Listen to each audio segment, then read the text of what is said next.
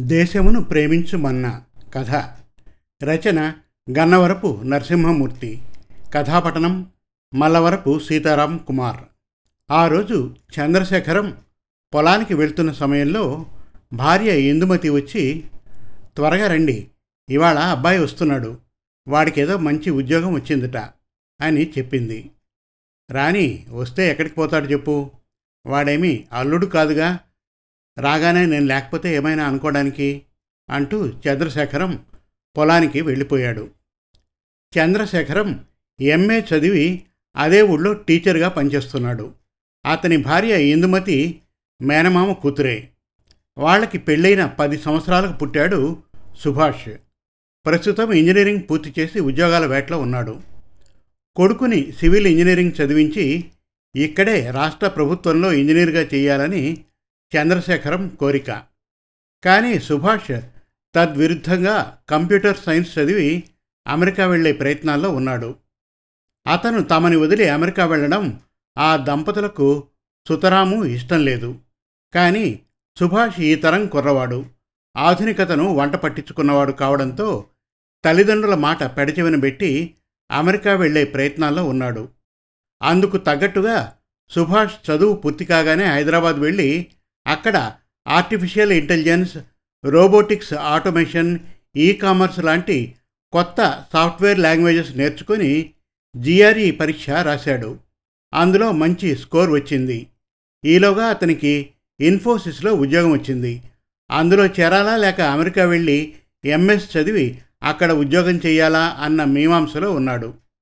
ఇదే విషయాన్ని తన తండ్రి చంద్రశేఖరానికి చెబితే నువ్వు ఇక్కడికి వచ్చిన తర్వాత ఏం చేయాలో ఆలోచిద్దాం అని చెప్పడంతో సుభాష్ గోదావరిలో బయలుదేరి ఈరోజు వస్తున్నాడు.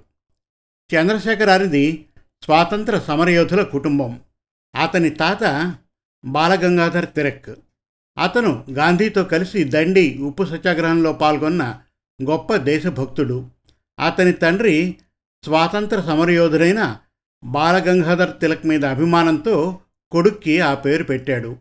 అప్పట్లో దేశంలో చాలామంది స్వాతంత్ర సమరయోధుల పేర్లు పెట్టుకునేవారు. అతని కొడుకు అంటే చంద్రశేఖరం తండ్రి సుభాష్ చంద్రబోస్ కూడా తండ్రి కంటే గొప్ప దేశభక్తుడు. బ్రిటిష్ వాళ్ళని ఎదిరించి లాఠీ దెబ్బలు తిన్నవాడు. చంద్రశేఖరం తల్లి సుశీలకు పదహారేళ్ళ వయస్సులో సుభాష్తో పెళ్ళయింది. అప్పట్నుంచి ఆమె భర్త అడుగుజాడల్లోనే నడిచింది. దేశం కోసం స్వాతంత్ర పోరాటం చేస్తూ తమ జీవితాలను త్యాగం చేశారు ఆ దంపతులు.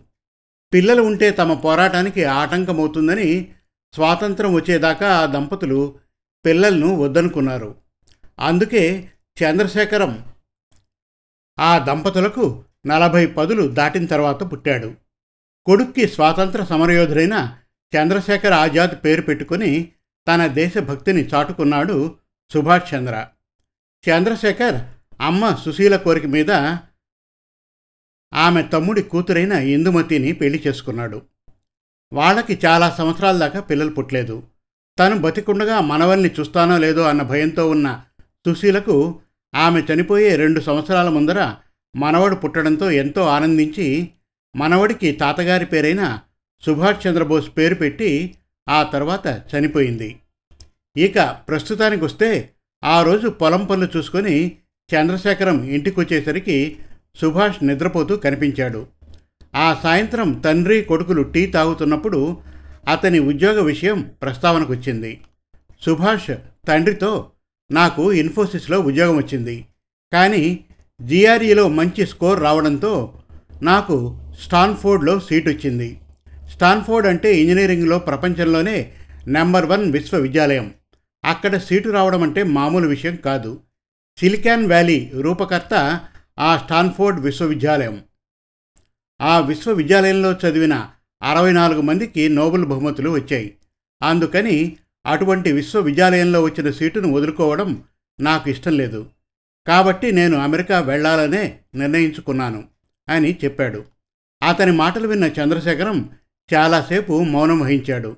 ఆ తరువాత విషన్న వదనంతో సుభాష్ మనది దేశభక్తుల కుటుంబం.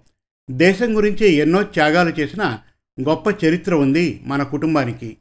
మా తాత గంగాధరం దేశం కోసం తన జీవితాన్ని త్యాగం చేసి జైలుకు వెళ్ళాడు. అలాగే మా అమ్మా నాన్నలు దేశం కోసం పిల్లలు వద్దనుకున్నారు. అందువల్ల వాళ్ళకి నేను ఆలస్యంగా స్వాతంత్రం వచ్చిన తర్వాత పుట్టాను. అదేం ప్రారంధము కానీ మాకు కూడా నువ్వు చాలా ఆలస్యంగా పుట్టావు. నీకు సుభాష్ చంద్ర అన్న పేరు నీ మామ్మ అంటే మా అమ్మ పెట్టింది. అది మా నాన్న పేరే కాక ఈ దేశ స్వాతంత్ర పోరాటంలో బ్రిటిష్ ప్రభుత్వానికి ఎదురొడ్డి పోరాడిన దేశభక్తుడు ఆజాద్ హింద్ ఫౌజ్ రూపకర్త అయిన సుభాష్ చంద్రబోస్ పేరు. అటువంటి దేశభక్తుల పేరు పెట్టుకున్న నువ్వు ఈరోజు ఈ గొప్ప దేశాన్ని ముదిము వయసులో ఉన్న మమ్మల్ని వదిలి వేళ్ళ మైల దూరంలో ఉన్న అమెరికా వెళ్ళిపోతా అనడం చాలా బాధాకరం. ఈ పవిత్ర గడ్డ మీద పుట్టిన మనం మన దేశమాతకు సేవ చేయకుండా వేరే దేశాలకు సేవ చేస్తాననడం. అందున దేశభక్తుల కుటుంబంలో పుట్టిన నువ్వు అనడాన్ని నేను జీర్ణించుకోలేకపోతున్నాను. నువ్వు ఈ తరం వ్యక్తివి కాబట్టి దేశ స్వాతంత్రం గురించి దాని విలువ గురించి నీకు తెలీదు. ఆ రోజు నీ తాతల తరమంతా ఎన్నో బాధలు పడి త్యాగాలు చేసి పోరాడడం వల్లే ఈరోజు మనమంతా స్వేచ్ఛగా హాయిగా జీవించగలుగుతున్నాం. నది ఒడ్డున ఉన్నవాడికి దాహం విలువ పెద్దగా తెలియదు. అలాగే స్వేచ్ఛ అనుభవిస్తున్న నీలాంటి ఈ తరం వాళ్ళకి దాని విలువ అంతగా తెలియదు.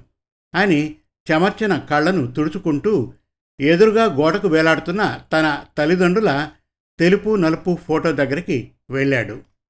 ఆవేశంతో తండ్రి చెప్పిన మాటలు వింటూ ఉన్న సుభాష్ ఒక్కసారిగా అటువైపు చూశాడు. ఎదురుగా నిలువెత్తు తాత మామల బ్లాక్ అండ్ వైట్ ఫోటో.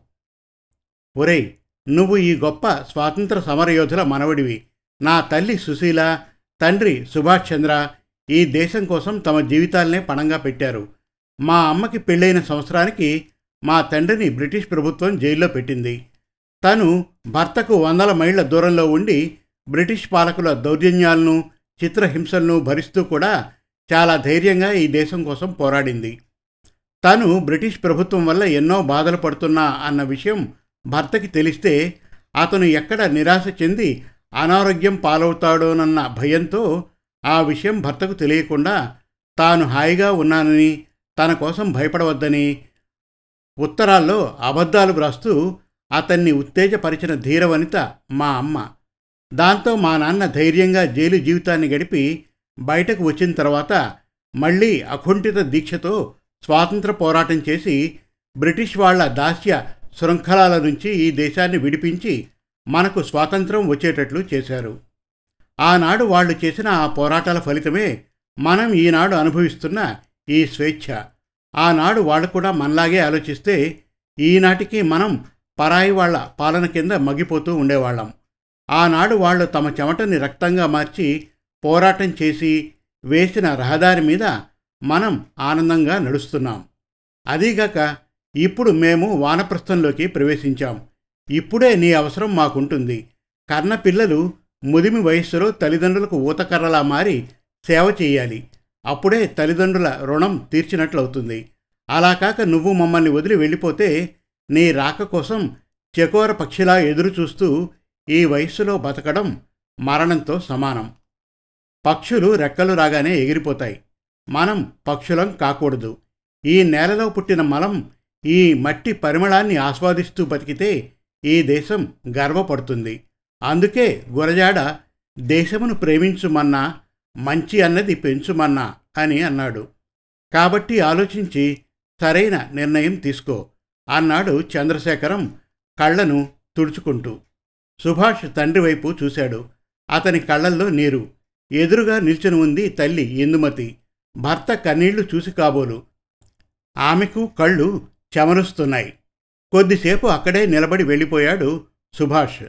వారం రోజుల తర్వాత తల్లిదండ్రులతో కలిసి హైదరాబాద్ వెళ్ళి ఇన్ఫోసిస్లో చేరాడు సుభాష్. సమాప్తం. మరిన్ని చక్కటి తెలుగు కథల కోసం కవితల కోసం వెబ్ సిరీస్ కోసం మన తెలుగు కథలు డాట్ కామ్ విజిట్ చేయండి. Thank you